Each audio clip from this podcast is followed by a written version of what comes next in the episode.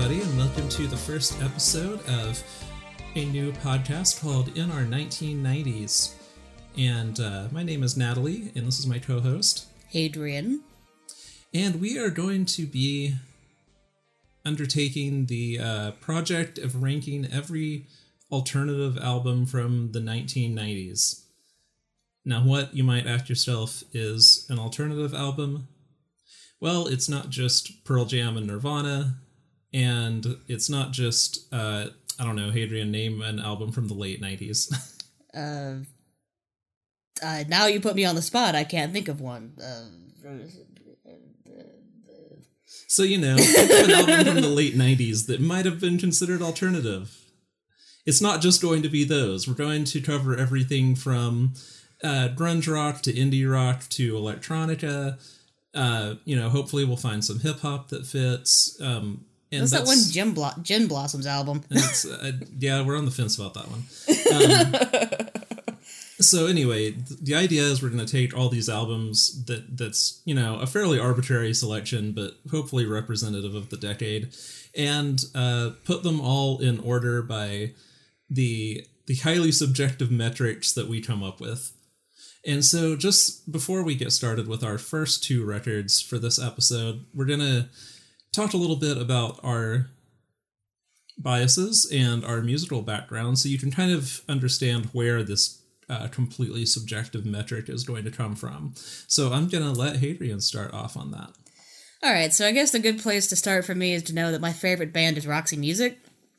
Uh, that's gonna color virtually everything I think about music, and it has since I realized that my favorite band wasn't Placebo, it was Roxy Music.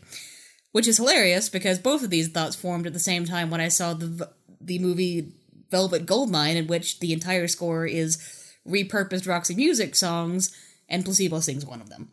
Uh, but mostly, I know more about late '90s alternative music, some American, mostly British, and a lot of Britpop, just a lot of Britpop.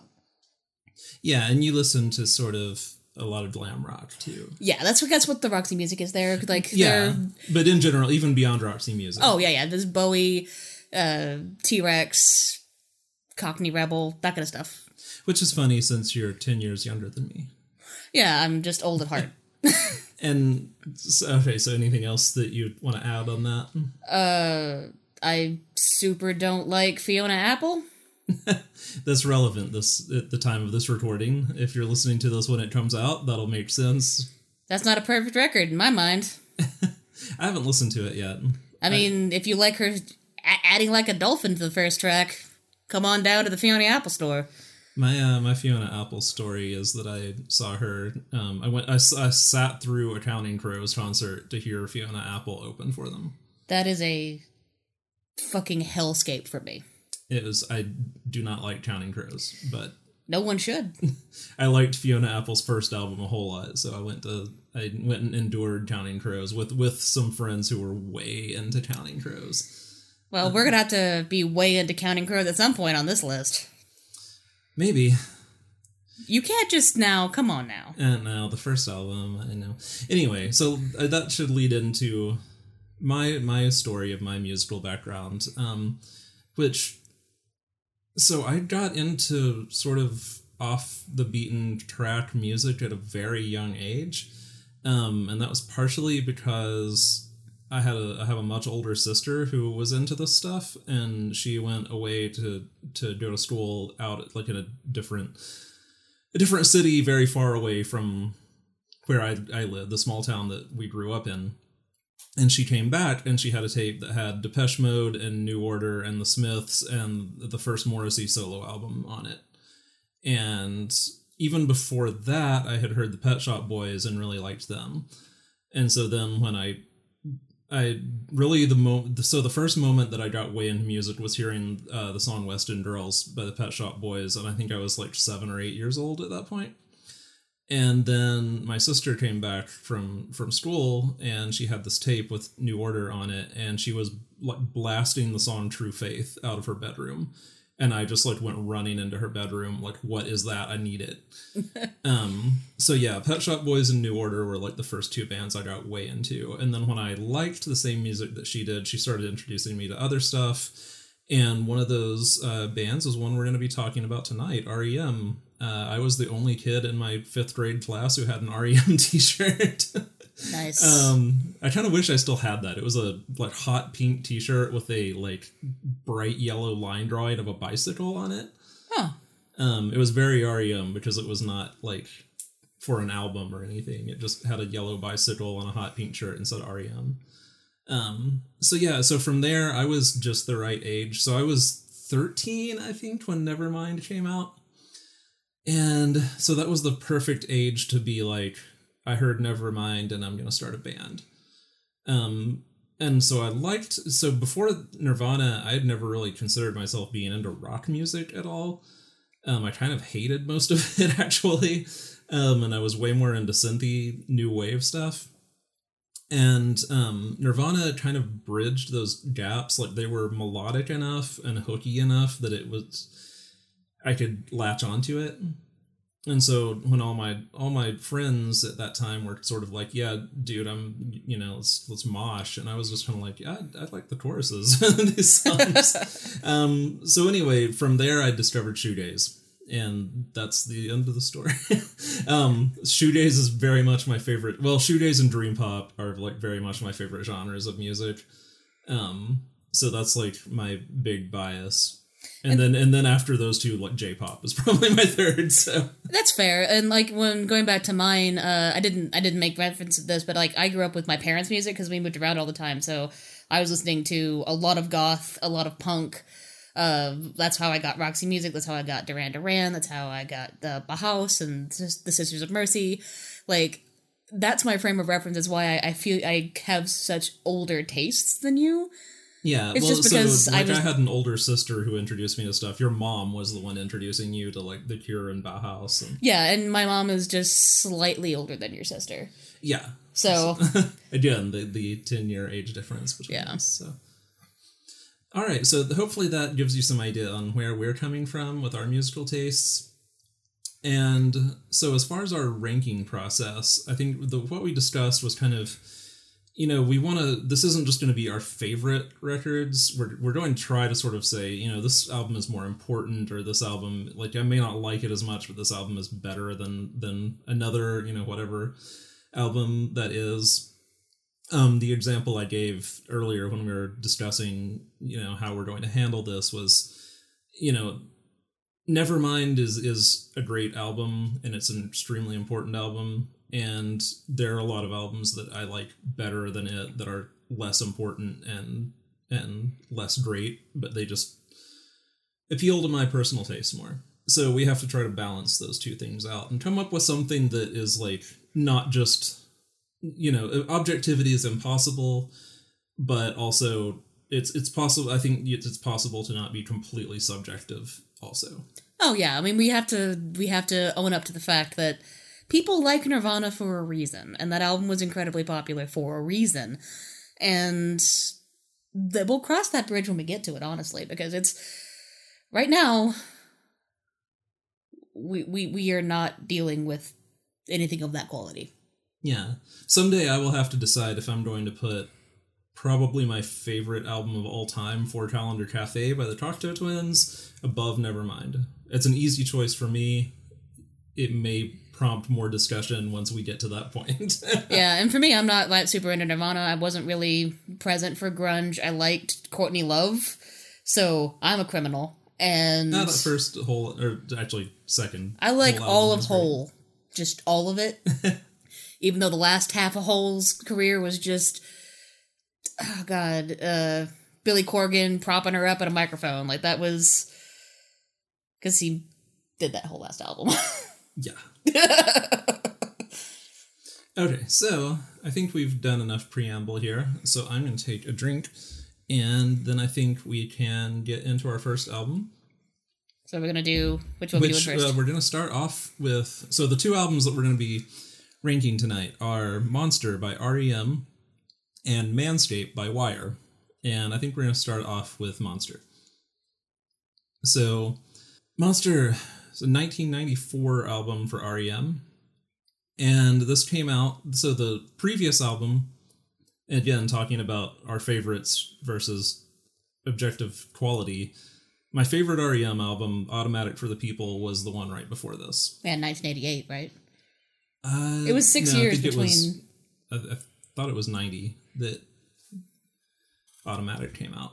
Um, you can look that up and I will talk some more. So the the history behind Monster is that the last two albums that REM did were Out of Time and Automatic for the People, and they were both very acoustic, mostly very poppy, um, and just they weren't really a departure from what the band had been doing up to that point, but they got more of this like folky country pop thing going. Um, I never thought of REM as like a a rock band, like a rock and roll band. Um, And they weren't like they and they were openly admitted that they weren't. I mean, they were always this kind of indie jangle pop. You know, I wouldn't call it twee, but it was uh, you know lots of twelve string guitars and. It, it wasn't a lot of. I mean, up until Green, really, I, I didn't feel like they tried to like rock out. You know, yeah, and like- so Green was the album in 1988, and the reason I thought I was stuck on that time is because they stopped touring in 90 in, in, in 1988. So they hadn't. So that that's that's integral to why this al- album sounds the way it does, which we'll get to that later. Yeah. Well, so, um, getting back to to how this how that the previous couple of albums affected Monster is essentially REM was one of those bands that sort of seemed to be like always on the verge of breaking up, but I guess it got really it kind of reached its you know a, a peak uh, or a breaking point after Automatic for the People. And uh, the band's drummer and correct me if i'm wrong i always mix up the bassist and drummer but bill berry is the drummer? Uh, i believe and mike mills is the bassist. Um said you know if we do another acoustic album i'm quitting. And so they decided okay we're gonna do you know we're gonna do a rock album you know grunge rock is big right now alternative rock is a thing let's let's rock out Uh, Berry piano is what this list is saying, but he'd been in the band. He did a little bit of everything. Um, Uh, but yeah, yeah. I mean, they all kind of, uh, with the exception of maybe Michael Stipe, are kind of multi instrumentalists anyway. But I think Bill Berry is the is the drummer's name. I should look this up because I'm sounding like it. I'm getting off on a bad foot here. Well, so uh, and Stipe and Berry both were like, "Hey, what if we do a touring album? We we do an album to tour with." And we hadn't done that. We hadn't toured in six years. We do a Rocky album to change our sound, do something fresh, and then that turned into touring and recording the album at the same time, which was also touring, writing, and recording the album at the same time. which that's that seems like a nightmare scenario when you're trying to like put music together. I've always thought that I've, I've never understood how bands could ride on the road. So it, it, I guess I mentioned that you know I had started a band and and I was in a band in high school and in a couple local bands in high school and college. And I, I didn't tour but we did you know we did do shows and played around. And the the thought of I mean it's it's so like especially when you're at if you're not at like a real superstar level you're doing everything yourself. And just the thought of like going out and setting up my gear and then playing a whole set and being like exhausted and then having to drive several hours to the next show and then write songs while you're doing that has always sounded like torture to me. Yeah, and that definitely uh, reflects in how disjointed this album is because there are parts of you can you can tell that Monster was was written and recorded in stages and then they had to try to make something work around that. Because there's parts where like there are effects happening that are very similar to a bunch of songs that were probably done in one setting. Then a harsh cut with the way the songs sound uh, in later tracks. And it's this album is a mess. It, it doesn't have it, it doesn't flow well. Uh, I, I like to sit i like to as henry henry rollins says put a record on and just listen to that record you don't do anything you don't say anything you sit there and you listen and i do that with with music especially when, what we're going to be talking about and once it, i got to star 69 which is the fifth track on the album. After that, I was like, what the fuck is Monster? because Star 16, uh, Star 69 and above are a completely different album compared to Strange, Strange Currencies and Below. Yeah, I definitely felt the back half of the album is more of a. It sounds more like REM. It definitely than, does. Than the first half, maybe. The the first the first half is like they got a tremolo and we're like, what if we do spangly tremolo music? and I'm like, yeah, hook that, put that in my veins, make that tremolo sparkle, and then, and then they don't do it anymore. Yeah, I would not call anything on this album sparkly.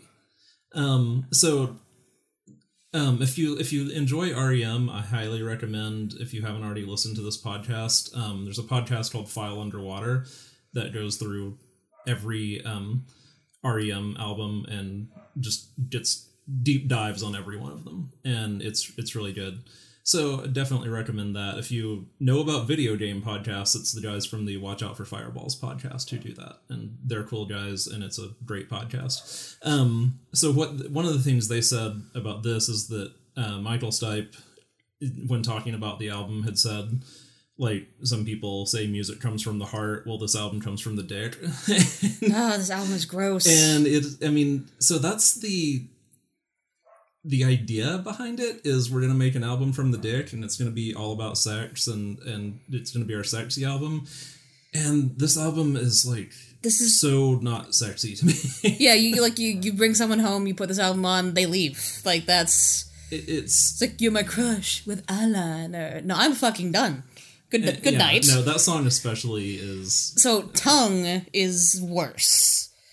Yes because that is a song about cunnilingus with Michael Stipe trying to sing like Prince.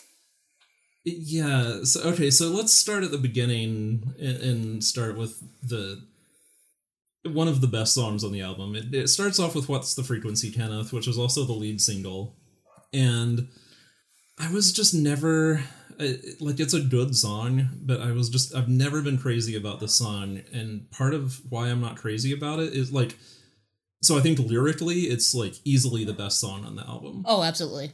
Musically, I I hate all the guitar tones in this song. So for me, it's so so. Tremolo is a is a weird beast. Like as someone who plays guitar and has used tremolo, I kind of hate it when it's used the way it's supposed to be used. Like I, I want people to use it the way My Bloody Valentine used it, it which was just sort of a a very subtle way to shift the sounds around. It, and there, uh, Peter Buck is using it very like by the manual on, on this album. Oh yeah, which is fine. There's nothing wrong with that. Except I just it's just kind of a the really deep tremolo of just whoa whoa whoa whoa. It's like I can't I can't do it. I don't. It's I've never been a fan of it, and especially not when it's paired with this incredibly mid rangey harsh guitar tone. It just it's really off putting to me. And see, I think that's a very '90s sound. That that this album is has a very is indicative of a certain 90s aesthetic and part of that comes down to the tremolo being used the way it's being used because that very like sound is very warm and reminds me a lot of summer because a lot of su- summer jams throughout the 90s used a tremolo and the problem here is that it's like they listened to Echobelly for five seconds and were like, yeah, we could do that. See, I don't know if it was. Are, are you sure it was Echobelly? Because I've I love Echobelly, and I don't remember hearing them use tremolo. They they've, they've used tremolo. Okay. But they listened to because right after this album dropped, there were more like like what is that? You steal my sunshine song. Oh yeah, yeah. Steal my sunshine. Yeah, like that has a tremolo in it, and there's it, it that sounds almost exactly the way it's being used in "What's the Frequency, Kenneth," because it, it's a very warm, sunny sound somehow, and that's that's why I think I, I associate it with summer, and why I think this song in particular stands out and was. I think if they even if they hadn't used it as a single, it probably would have had some last some staying power because it hits that same vibe of like you put that on a playlist with Steal My Sunshine. You put it like you wouldn't normally do that, but if you just want that vibrancy, it happens. That being said, fuck this song. because it has been stuck in my head for the last week. One thing I really so the part of the song that I respect the most and like the least is the guitar solo, um, which is recorded backwards. Oh, okay, I didn't So that. he had to compose the solo backwards, um, or compose it in a way that it was going to fit when you played it backwards. So it's, I mean, essentially the guitar solo in this song is the Black Lodge backwards talking scenes from Twin Peaks, where the actors had to memorize their lines backwards and then they were reversed. Um, so yeah, he had. So it's it's really cool that he like composed the solo, you know, to play to be played backwards. I, I highly respect that. It's a cool thing he did, and I think it sounds like shit. and again, it's mostly the guitar tone. It's it's just so. And, okay, so this is really weird because I'm a fan of Merzbow. I'm a fan of Incapacitants, of Whitehouse. I like noise music, and I hate the way I hate the harshness of this tone. It's it's a harsh that I don't like. I think it's because it it's some seems somewhat amateurish, and that's that's probably going to get me mm. like no. And in the terms of making noise and working with a, a sharp tone like that, REM isn't known for doing that. And up to this point, they weren't doing that really. And then so this album comes out of nowhere, being like, "I'm gonna do a thing," and it sounds like I'm gonna do a thing, mm-hmm. even though that thing is not hitting with everyone correctly. So you listen to people who do this stuff regularly. And this this entire thing is them is REM throwing stuff out there, trying to make something function. Because if they did if they did what Michael Stipe had been doing for two albums pr- previously, everyone was going to riot, and they were already rioting. So I think that's what it is. I think that might be it. Like it's just these are competent musicians doing something new, and it sounds like they're doing something new. Yeah, I mean it's it's weird because for the for this band it's a really daring album to make, but the type of music they're making is not daring. If that makes sense. Like REM was not a like you know dick thrusting rock band at any point in their I don't want to think about Michael Stipe dick thrusting at all. well, he wants you to think about it a lot as I don't. Crush with Eyeliner gets into. He he wants to tell you all about it. Just can't. And so Crush with Eyeliner, like it might be okay, except that several times on this album, Michael Stipe does impressions of other singers. Mm-hmm. And this Lou Reed impression he's doing on Crush with Eyeliner just does not work for me. Like Lou Reed had a certain horny tone to his voice that fucking worked because he's Lou Reed. I mean, when I think of the Velvet Underground, I think of like passed out with a needle stuck in your arm. Yeah, but there I don't think of sex. but but the thing is, he he talked about sex a lot, and it, that like Lou Reed's frequently talked about uh, intimate situations, people he dated, and it just sort of dripped off of him like all the filth in like the rest of his music.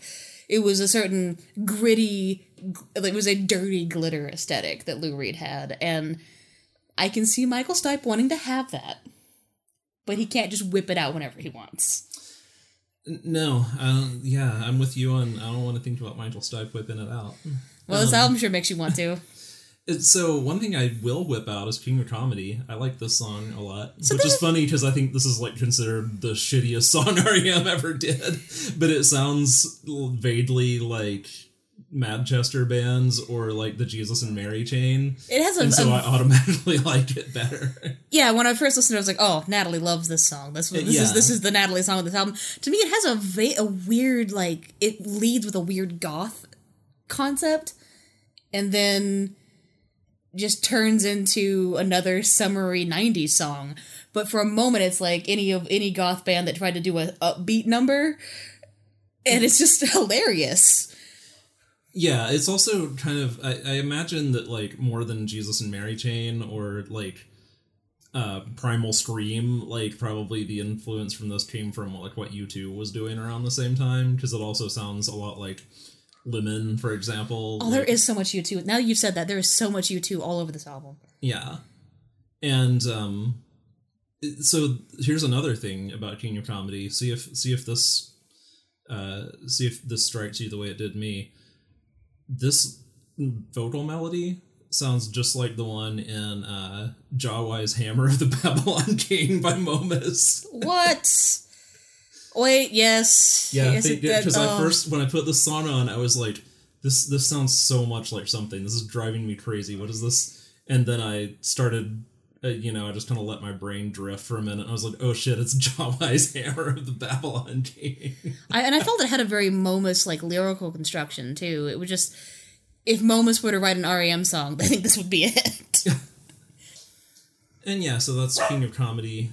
And if you hear a dog barking in the background, we're doing all we can to keep our corgi from ruining the recording. But it's storming here as we're recording, and he's unhappy about the world. So, um, anyway, getting on with the album, uh, the next three songs aren't all that noteworthy to me. Um, I don't sleep, I dream is fine. It's it's kind of boring and plotting.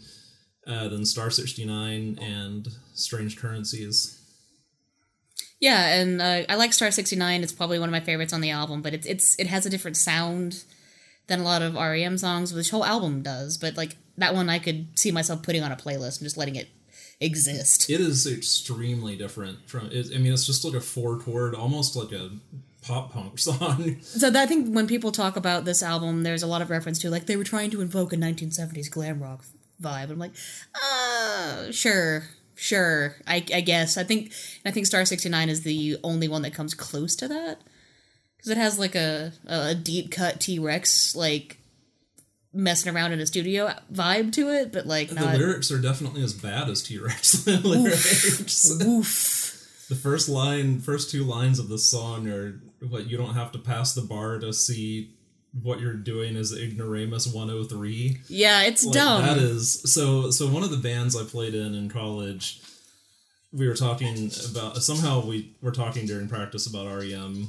and the the other guitarist in the band was like, "Yeah, I, I remember when you couldn't understand Michael Stipe's lyrics, and and then." Then when you when you could understand his lyrics, you wished you couldn't.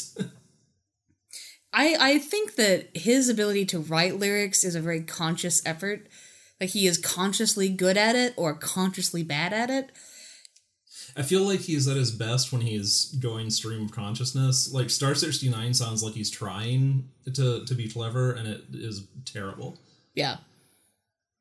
I agreed. But yeah, that song, eh, Yeah, and Strange Currencies is I, I think a lot of people have called it like Everybody Hurts Part 2 and that's like not wrong. It's it's better than Everybody Hurts. That is like the worst song on Automatic for the People, but that's not saying a whole lot.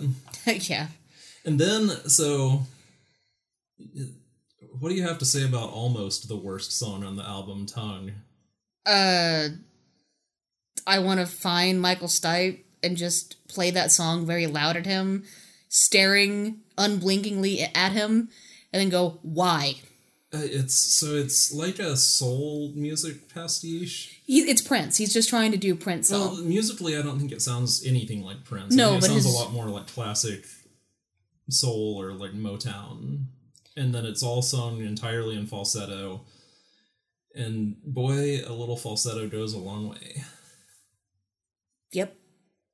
That's another reason I liked King of Comedy because like Stipes was doing something different with his voice, which worked for that song. Something and actually a sound I would like. I wish they he would have explored more because I think it's adds some depth to his to their music.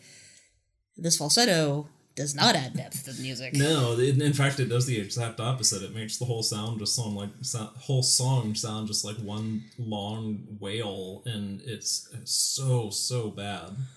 And that's really that's the beginning of the end. So after that, you don't have to talk about anything else in this album. Uh, okay, so Bang and Blame is my favorite song on the album. Um, and that's because I think it sounds the most like old REM of anything on the album. That's fair. It Um, does. It, lyrically, it's not on par with with like what's the frequency, Kenneth. Um, so I took the I, I found out that the way I'd always interpreted this song is very different from how apparently everyone else interprets it. Just to me, it sounded like a not an abusive relationship necessarily, but like a toxic relationship of you know like like fuck and fight, you know, bang and blame, and everyone else takes it as bang being like beating somebody, not fucking, which I don't really. I mean, even after hearing that and reading the lyrics, I, I it doesn't stand out to me that that's like the obvious way to interpret it. Yeah, I don't But- think I don't think it is. I think it's some people were reaching for anything on this album to have more depth. I, I will say that some someone a, a real genius on Genius Lyrics interpreted it as being about gun control. Sure. That got a lot of downvotes. it's entirely in the red on downvotes. but, um, yeah, so I took your name is like forgettable. So the absolute worst dogshit song in REM's career is "Let Me In." I fucking hate this song so much. I it's I don't know if you reacted to it as strongly as I did. And again, it's like the noise song on the album. yeah, which I thought maybe Natalie would like this. No, No. no, it's awful. It's so this is a song about Kurt Cobain's suicide because Michael Stipe and Kurt Cobain were talking about doing a collaboration right before he killed himself, mm. and so, but like, I feel like if you're gonna write a song about somebody's suicide, it has to be handled extremely sensitively. Because you're either gonna make a bad song that's just like oh why did you do it? Why did you do it? which isn't is is like the most cliched artless way to handle that subject or you're going to do what michael stipe does and write a song about himself and his feelings about someone else's suicide. Yeah. which is again like i just feel like this song completely misunderstands why people kill themselves. And like i mean it's called let me in. It, like like michael stipe i'm sorry dude but you were not going to have stopped kurt cobain's suicide. Like the problem wasn't that he didn't have a friend to listen to him yeah. it's like that's that's not the uh, like it's just such a It's a process of you have to pull yourself out of something. It's not a process you let someone into. Well, and it just completely, I mean, there's nothing about like, you know, mental illness or the actual causes of why people commit suicide. It's just this very like, I tried to be there for you. Why wouldn't you let me? And it's like, I mean, it's done more poetically than that. Like, it actually, the lyrics in the song are actually pretty good. Um, and I really like the image about like crawling out of my skin. It, when I say they're good, I mean not that the sentiment is good. I think the sentiment is kind of shitty, but but like He wrote his from a his- technical standpoint or a poetic standpoint, it's it's poetic. He encapsulated his shitty sentiment eloquently. Yes, it, I really like the clumsy and crawling out of my skin line. Um, like it captures the sadness he's feeling. I just don't think it's like it would have been better kept to himself. and the song is utter. The musically, the song is utter dog shit. It is and not great. I wish that it had never been recorded. That's how I feel Um, about tongue. It, I feel that way about Tone too, but I hate Let Me In even more. Um, so Circus Envy is is fine. yeah, but I mean, like after like the whole back half of this album is just like, And You is also terrible. It's nowhere near as bad as Tongue or Let Me In, but it, it sucks a lot. Also, it's very much a, a definitive B side of a record. like, and just- it's, yeah, it, it. I can't believe it's less than. I can't believe You is less than five minutes long because that song feels like it lasts about eight hours. Um, it's a mere six seconds shorter than five minutes. Yeah, but Bang and Blame is five minutes and thirty seconds, and it feels like three and a half minutes. No, I have more to say about long songs later in this process. Yeah. So, what's our overall feelings on Monster? Like, what you go first? What are your feelings? On Uh, if they released like a, a a short album of just that first side, that'd be a nice summer album. It'd be uh, forgettable but crisp and just yeah. I could I could I could buy this for half price. I'll be fine with this. That second half of the album, you makes you just want to take it back to the store and set it on fire. You don't want your money back. You just need people to know how much you hate it. And it doesn't need to exist, but I think it exists in this state because they didn't want to exist. They REM was broke up in the middle of the of this album being recorded Yeah. because everyone was sick, everyone was fighting. Like when they got to LA where they finally finished and tried to master this album, they were trying to put together all of these disparate look recordings they had because there's the all of the stuff with the tremolo was all recorded live. So they were doing that stuff like it was it was recorded in a studio like they were playing a live set. right. And that is very clear when everything else is done in a more disparate. No one, like, by the time they got to, like, Tongue, which I think the reason Tongue exists at all is that certain members of the band couldn't be in the studio together. They would lay down a track and then someone would come in and do their part of the song because they just couldn't fucking deal with each other. And it shows. Like, this album is, like, full of promise for the first six songs of, like, we're doing something inventive and different. And then by side two it's like Ooh, this something different is killing me. Here's a song that sounds like something else. Oh did you hear about this dude that was very popular who killed himself? I wrote a song about it. Please listen to my pain. Please listen to my pain while you're all having your pains. Because it's like someone had an who had the aneurysm during this album? That was uh, Bill Berry. Yeah, so- that happened on stage actually too. Yeah, so that's the level of like, please listen to my pain. Because Michael Michael Stipe had a tooth ad abscess tooth during this process. Uh, various members just got like laid out sick. Mike Mills, like his internal organs started fusing together or something. This like, is a cursed. This some is a- insane like you know like five people in history have had this disease kind of disease. it's like just it It's was a cursed record. It really is, and it shows because uh, like like like if they released those first six songs, you wouldn't like that album, but you wouldn't feel aggrieved by it. I, I think Bang and Blame is it also needs to be in there. Like it's it's better than I Don't Sleep I Dream. It's better than Star sixty nine. It's better than Strange. I mean, it's my favorite album, so it's better than everything. I just think it's tonally album. different, Or my like- favorite song. yeah. I just think it's tonally different, and so if you put the first six on, like uh, you know, three songs on each side of the LP, like that's ain't no thing. That's Yeah, I mean, I can see that being a, a, an EP. Um, wh- how do you feel about like in terms of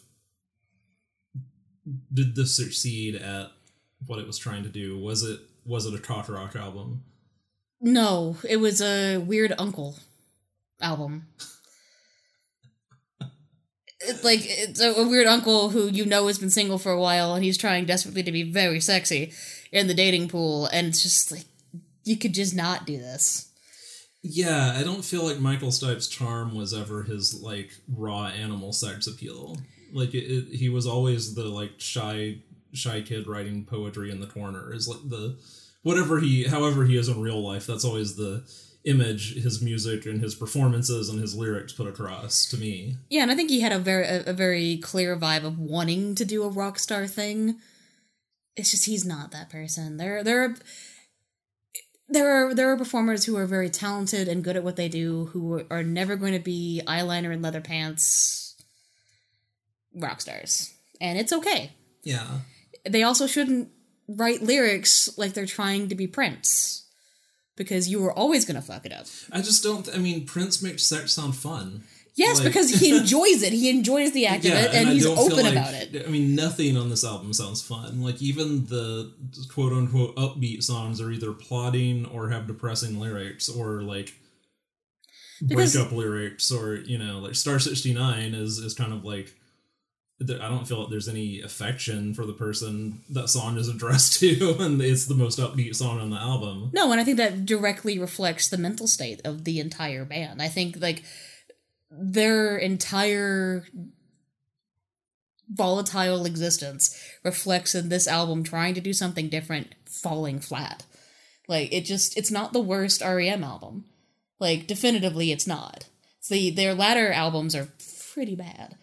But it's not a good one. I haven't listened to the. To, I mean, I, I this is where I got off the REM train. Like this album, I thought was so bad when it came out that I was like, well, there's a band I don't need to pay attention to anymore, and and I proceeded to not pay attention. And I did eventually listen to the albums they did after this, but like, I couldn't tell you anything about any of them right now. It's fair. I, but I think that it, this perfectly encapsulates what it's like to want to rejuvenate your image while deeply, deeply regretting a lot of decisions.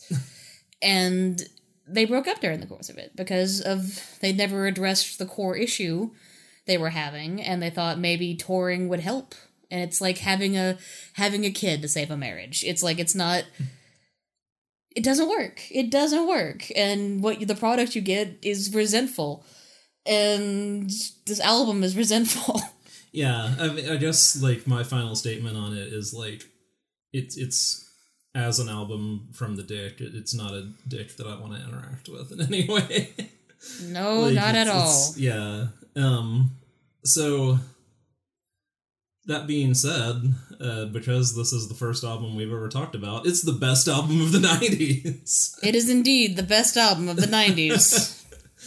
so, yeah, as as of right now, Monster by REM is the number one alternative album of the 90s and the worst album of the 90s as well. Congratulations, Monster. I, I promise you I will not think of you again after this recording. Oh, I think we're to have to talk about it occasionally. Oh man, so the worst album, the truly worst album, though. Well, all right, let's uh we'll take a break and then we will be back with our second album on the show.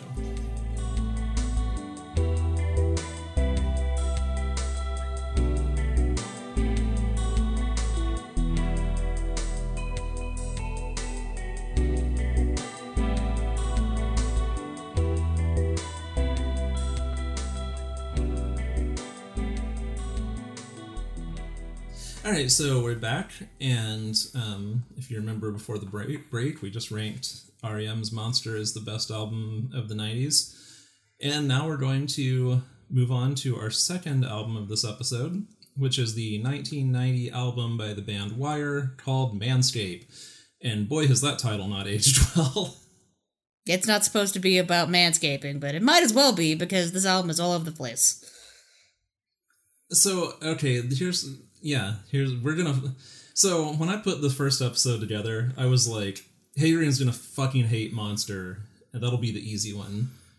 And Manscape is enough like Depeche Mode or like uh, it's got a little bit of a gothy edge to it. Like this will be the easy one. It's like a bad Seven Heaven Seven Heaven Seventeen song. Like the so, whole album is that. All right, so Wire is I am I'm a big fan of Wire so they're they're one of those bands though that most people who aren't in a band have never heard of them. So I heard about them because er, in the mid 90s when Britpop started to become a thing in America, we heard a lot about if you read about these bands that are constantly being compared to Wire. Um, not Oasis, obviously, they were the Beatles, but every other Britpop band, everyone's like Wire, Wire, Wire. Even a lot of shoegaze bands, Lush, constantly got compared to Wire. And so I was like, I have to hear this band. And so I went out searching all the record stores in our town, which back then was a lot more than the zero that we have now. Um, and I found a copy of Manscape, and it was the only Wire album I could find. And so I bought it and put it on, and I was like, this could not possibly sound less like all the bands that it gets compared to. I could see it in lyrical the lyrical construction and vocals. There's something similar to a lot of Britpop bands, and like, but the problem, the, the true problem with this album is that it's a MIDI-scape album, and uh, yeah, so it's it's very much um, wire sort of going all the way into electronics and being like so they were moving in this direction. I mean, they started using synths from like Chairs Missing, which came out in 1978. But it, by this time, the synths had just overrun their sound. Um, and they still have guitar on the record, but it's definitely not a guitar record. Even like A Bell is a Cup is a guitar record. Um, and not only that, it's a very 1990 electronic record. Yes. Um, it, so like you know how what, what people think of as being like the trends of the 90s didn't really start until like 92 like this is still an 80s ass album uh, yeah like there's so much there and I, I described this and we had this conversation before we did the show where I said this just sounds like you trying to make a Talking Heads album and just doing too much. And you were like, well, they, well, Wire was doing this before the Talking Heads. I'm like, that doesn't fucking matter. Once the Talking Heads happened, drop it. Just don't do it anymore. They they have perfected the form. Don't make a Midiscape album. Oh, you're gonna do it? Okay.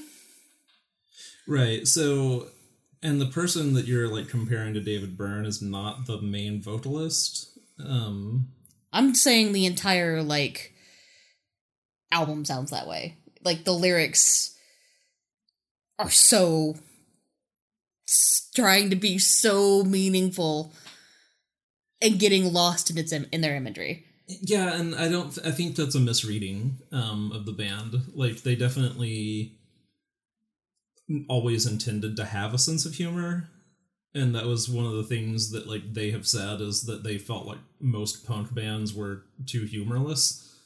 Yeah. and they wanted to have this sort of winking aspect to their music and they they definitely do like colin newman who's the main vocalist is very like sneering and jarvis cockery in a way like he's not as rock star crooner like jarvis cocker is but he's very like he's definitely looking down his nose at you a lot of the time Yeah, it's just this album the humor isn't there. They think it is, but it just makes everything sound a little lame.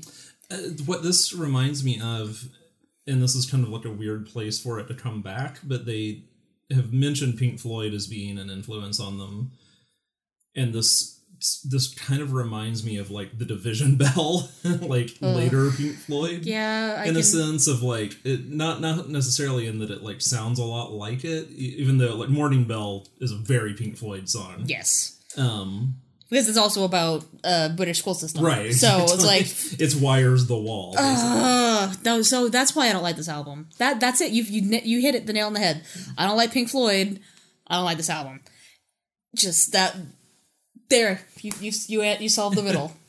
Um, yeah, and so if you don't like this version that we're we're going to talk about the version that we got here in America, the real version of the album. yeah, I've, I've The the UK original track list for this is a very different and much worse record. It cuts off three of the songs and has the rest of the tracks in a very different order. Like Goodbye Ploy is the second song. Goodbye Ploy should be the last song on this album. the last song on this album shouldn't exist. Well, okay, yeah, we can get to that, and I agree Yeah. with you. But, But yeah, so what, but, but more, more more to the point is that this as this as we listen to it, this this album begins with the song "Life in the Manscape," and that's probably the most memorable song on the album because it has a more crossover appeal in the way it's constructed. It's like it's a little more of a song. It has more of a catchy aspect to it. It is not whatever the rest of this album is. It, it but it, it's one of the things you could put that out as a single. People are like, okay, but like it's fine it's not on the UK version. It, it it's the introduction. It's literally the title of the album is in the name of the song. yeah, it's the title track of the album. It's it's kind of it's it's not like U two anthemic, but it, it's it's a little bit of an anthem. It's it's a 1990 abstract synth pop anthem. But yeah, this whole album is very politically focused. It's about like the the state of politics, the state of uh, education and society. it feels like it's very so. It, I can't believe this is the second time I'm going to mention Momus in this episode. Get used to hearing about Momus on this show. By the way. um, you'll hear that name a lot. It, so it feels this to me feels like what Momus was doing on "Don't Stop the Night." It feels like their goodbye to the '80s. yeah, I, I can I can hear that, and there's just this this this album without life in the manscape though is just not going to work. It does not work because it has no focal point. It's just some mud. I and I strongly disagree. I feel like this album is very much about the breakdown of the Soviet Union and the breakdown of Thatcherism.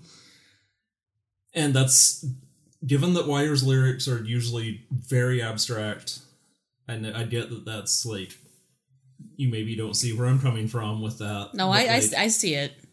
like Stampede is explicitly about East Germany. Yes. So I, I did. it's I definitely there, and it's another reason why it's so weird that Stampede is not on the UK the original track list. Yes, because like Life in the Manscape is talking about the breakdown of social structure in society.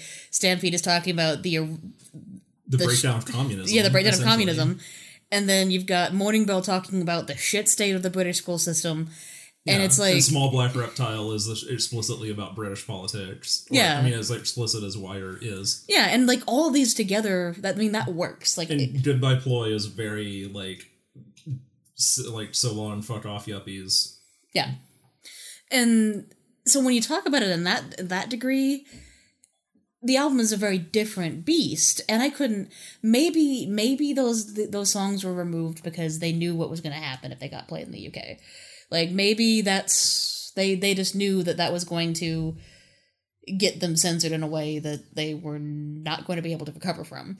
Which is a very real concern people have with music being released in the UK because you can get you get bopped by the BBC. What's going to happen? Well, it, yeah, I'm not sure that that could very well be it. Wire has never been a. They're a band that's popular with it's art for artists. You know, Yeah. it's music for a certain kind of musician, and they're like the band that every band cites as an influence, and nobody who's not in a band has ever heard of them. I mean, I can get that they're they're they're influential. It's it's not for me. I don't think. I I just this album was not the one that I needed to deep dive on them first. No, this is definitely not the. I mean, this is probably the worst Wire album. I like it more than Pink Flag, their first album, which was just kind of a straight punk record. Like I realized that, and this is one of the another of those conflicts between objectivity and subjectivity. Is like I realized that Pink Pink Flag is a way better album. I like Manscape a lot more just because they've developed by this point into that kind of art rock synth band that that I got into them for. And you'd think I'd like that. And I know why you thought I would like this album. I just you just forgot my unilateral dislike of anything that even begins to imitate Pink Floyd. And I just So what happened that being said, uh, the song Torch It, which is the first seven minute song on this seven and seven minutes and thirty one seconds on this album. Uh I like it. That's probably the song I like the most. Yeah. But the thing is, is that it has a very plodding, just like driven beat. Yeah, well, it's not plotting, but it's it's industrial. I It, mean, but it has, it has it has a driven beat. But the I think the reason I like it is that it has the same kind of moreness that Oingo Boingo had at this time because this is around the time Oingo Boingo was on its downward downward trend. So it was just Danny Elfman in a studio being like, "What if I had choirs of children and jungle beats and lyrics about the fall of society and insanity and like religion poisoning everything to this like but it wasn't like an industrial beat, but it's just like this swell of music, and he's also very disdainful for the subject, and it's exactly the same. Like Insanity by Oingo Boingo is almost exactly the same song as Torch It. When, so a really funny thing, and this is probably intentional, is there's an album I would like to do at some point for the show, a, a Wire tribute album called Whore that came out in the '90s, and um, Petty Tyrants, who I think is a Nivek Ogre side project. Um, they do a cover of Our Swimmer, which in the the Wire version of that song is very plotting. And they make it sound just like Torch It, but it's like the lyric Star Swimmer, and it's also like, you know, the drums are like peaked out and like super uh trebly because it's overtly industrial music. Yeah, and and when I compare this to Insanity, I think Insanity is a better song overall. But like, I am if we're gonna pick a fight between Oingo Boingo and Wire, Oingo Boingo's gonna win for me every time. Yeah, and Wire's gonna win for me every time. Well, this see- is just how we're different. But I think it's but it's good to compare them because Danny Elfman teaches music theory now. Like he teaches collegiate music theory and he knows that stuff. He knows how to compose a song. He's a very technical musician. He knows what he's doing and Wire are very technical musicians. They started as punks and turned into being very knowledgeable about what they were working with. Yeah, but their thing has always been subverting song structure, and you know, like they, it, it doesn't seem like that big a deal, especially in like the age of trap when a lot of songs are like a minute and a half long. But like Pink Flag had a lot of songs that were like under thirty seconds. Yeah, and, and I get that, and I and, I get that that. was it- so that you know there's that, and then Torch It is kind of the opposite end of the spectrum of like we're going to you know just take this beat and, and let it run for seven minutes and and there's not really a hook in that song there's No. not a there's not really a chorus and that several of the songs on this album like goodbye ploy is like that um i think um maybe where's the deputation is there's another song that's similar that is just sort of like Children of Groceries. it's all just it, it's all like an a with no b Like, yeah, Children of Groceries is very much like that too, but it just goes to a far far more distorted end. Um, but yeah, like I like my th- takeaway from this album is I'm going to remember Torch It, and I'm going to probably put Torch It on a playlist because it hit. yeah torch it slaps Yeah, it did. It Torch especially i mean when we decided we were going to do this episode or we decided we were going to do this podcast um it was like about a week ago which coincided with bernie sanders dropping out of the the primary and endorsing joe biden and to like later that day be listening to this album and torch it comes on and you know i'm going to torch it with you on the top i'm just like yeah this is what i need right now yeah, the slaps. Uh, but and I and I get. I think my my dislike this album comes from me not having the relationship with Wire, and I will own that. And that that's and I will, however, fight for its placement on our list presently because I think that it is fundamentally not going to. If we're going to talk about the memorable and albums that are of prominence also being considered in their time, I don't think this one can be considered in that because of You Hung Your Lights in the Trees, A Craftsman's Touch. which I think a lot of people consider like The best on- song. the only song worth saving from this album. And it could just die in a fire. Yeah, I, I will torch it with I will torch it with this on that song on the top My, because my least favorite songs on the album are "Small Black Reptile" and "You Hung Your Lights in the Trees." that song And "Small Black Reptile" is it, it's fine, like it's a decent song. It's three minutes and it's 14 three seconds. minutes long. th- you know what that song is a one and done. You, you that song you get through that song you're like cool that song is over on a list. You hung your lights in the trees. That motherfucker is ten minutes long. I like Bela Lugosi's Dead. I love that song. That song, you goth the fuck out with it. You you get in that that mode. It's like yes, I feel this beat. I feel depression seeping into my soul, and that's a good feeling. This song does not earn its place. No, there's no reason for it to be ten minutes long, and even if it weren't, it would still kind of suck. and I guess people like it because it does warble through its instrumentation. It's sort of like we're throwing everything we got in the batch out on on So- the counter. Here's my thing: is that song sounds to me the most like Roxy music on this entire album. It does not. It does not. It does not. Not not. Maybe I'll listen to it again with that comment in mind. I have a very similar reaction to that song as I do to Roxy music. okay, look now. If you want to say that this maybe is like in every home a heartache, well, guess what? Every in every home a heartache, that song is about blowing a, an inflatable doll up, and like that doll blowing his mind. Like that song is brilliant. This song is miserable. Well, no, I agree that this song is miserable. The Bogus Man. It is the one of the longest Roxy Music songs in existence. But that beat is so fucking good, and the Bogus Man's gonna come along and shoot you with his gun. Like that's that's it. Those are the lyrics. I could go all, all day. These work because the rhythm drives, and I mentioned those songs together because on uh what is that album? Oh no. For Your Pleasure. So on For Your Pleasure, that is the song uh in every home a heartache inside one and uh, the bogus man starts side two and it's just this like mind fuck of two very long weird songs in the middle of this album and i'll take that over this I hated both those songs, by the way, for a long time.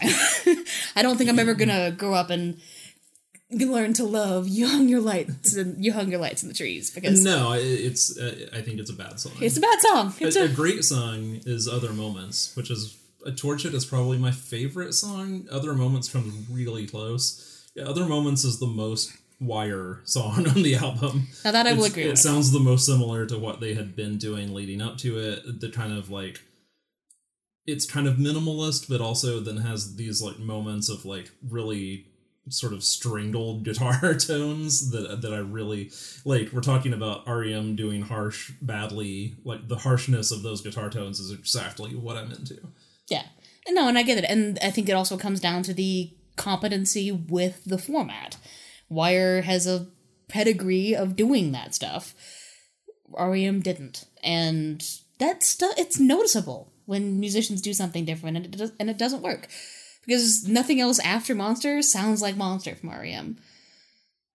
And Wire, you know, they they took Wire's history is really weird because they kind of like broke up several times. It, it's like they broke up but then kept putting music out. it's it's really weird and confusing. But they around 2011 they got back together with more or less like the classic lineup and started putting out albums again and they're great. And they don't sound like man I mean melodically they sound like Manscape because that's what Wire sounds like, but they stripped back the the synthesizers and it's not drum machines and so much sequencing. This It's- album is is uh, a victim of the times because th- this happened to not just Wire. This happened to a lot of musicians at this time. Like you, you come out of the '80s being like, okay, well, what's the sound now? Because I don't like the way rock's going, so I can't do that. So do I go ahead and use the drum machine? Do I use the synthesizer? Do I go with MIDI and computers being more accessible and touchable? I think where this album goes wrong with that is that it is like 1990 state of the art gear. Like there's very little that sounds like an analog synth. Yeah, it's like th- Morning Bell has that sort of like burpy, like Perrey and Kingsley synth line going in in the background. But like a lot of it sounds very sounds like a Howard Jones album. It's like the, the early 90s was a miserable time for electric mu- electronic music. If you weren't using analog synths, if you weren't using these older pieces, if you were only using what was new, it's it it instantly dates it to oh that came out in between 1989 and 1991 yeah, because like there was just this like just fart machine in all of music and and like or or like a lot of chromatic percussion. Like patterns of behavior is such a howard jones song because it has the like ding ding ding ding ding like synth part.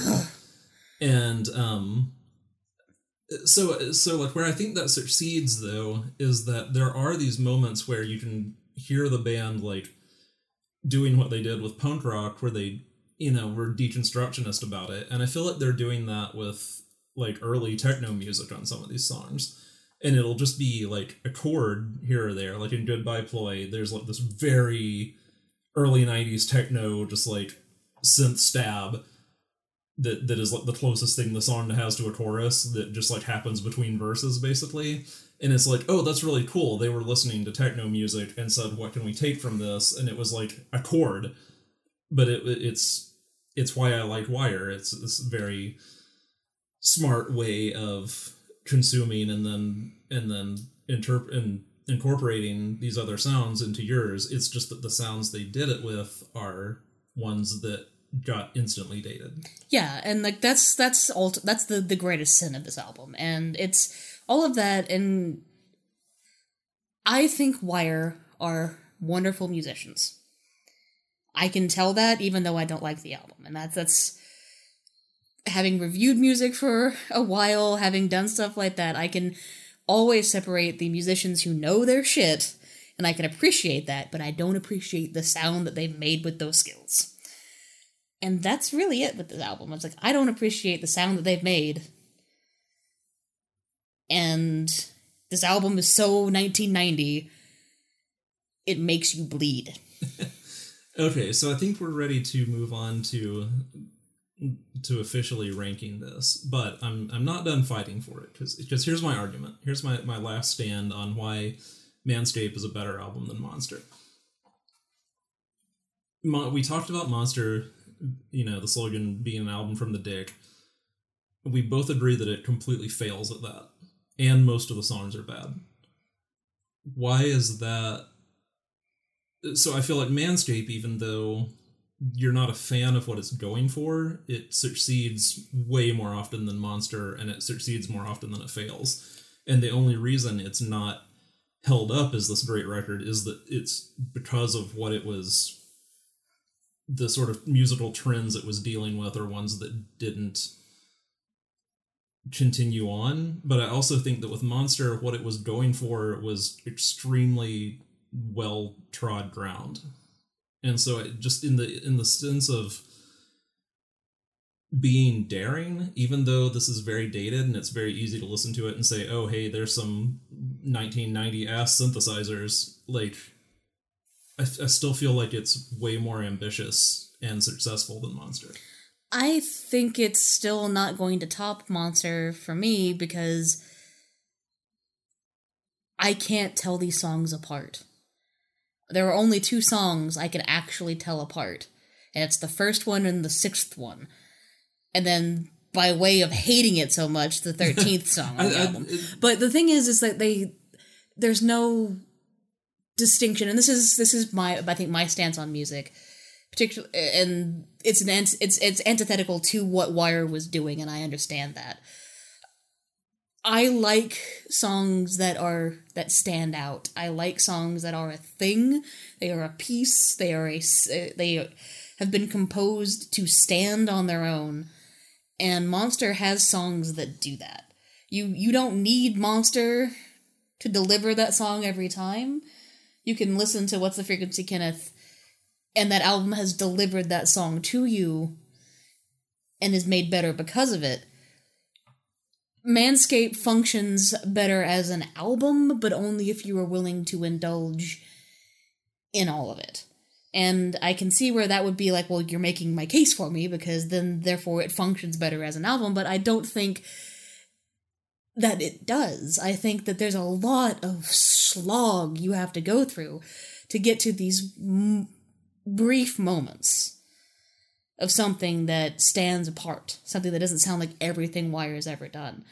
And that's okay if you want that, but I don't think in the in a in a decade marked by such definitive songs, an album that is not definitive in any way is better than a, an album that does have a definitive song. It, do, it does have a, a place and a, a a sense of what that album is that you can hear a bar of that song go, that's from that album. If you heard Life in the Manscape and didn't hear any of the lyrics, you would not know what Wire song it was. oh i i would You were not everyone else. but i can tell this like- this is a list for the people. No. so i think that i think i mean you're saying that you can't tell these songs apart which i, I think that you maybe didn't listen to the album enough times i can definitely i can tell them apart. Now i'm not going to sit here and say that everyone is memorable. Like i can't hum patterns of behavior. I can't hum uh what do you see? I can i could hum life in the manscape or other moments or torch it or morning bell especially. So i feel like it, it's it has these songs that don't stand out but i guess most of monster to me stands out by how much it sucks and these are like good enough they're like just good enough to be background noise but not they're not bad enough to be like oh god i have to turn that off except for the last song But I mean, I wouldn't. Um, I mean, and I think because it's background noise, that's the issue. Is like Monster may be bad, but it asserts itself like a motherfucker. Like you understand where mo- what Monster is when you hear it, because like that is that is that REM album. Holy shit! Yeah, but also it's it's that it's like the guy at the bar who is like trying to sit down at your table and talk to you. Uh, and you know- like Manscape is a is an afternoon with your your friend who's kind of boring but kind of interesting. at least I would get a, an interesting story out of the guy who tried to sit down at my table at the bar. I don't have an interesting story about my friend who's vaguely interesting but also quite quite boring because every every conversation is ju- is prefaced with he's a bit boring, but listen, and and I don't think that fits because if like, we're gonna talk. Uh, Monster did well for REM. That's the, the nightmare scenario we're in. Is like if you're on a, the, the scale of successful albums, like of course Wire's not nearly as prominent or known, but even a shit show of an album like Monster did well. And it's right, but I mean, as a Wire fan, I don't give a shit about how many drum pieces. oh my god.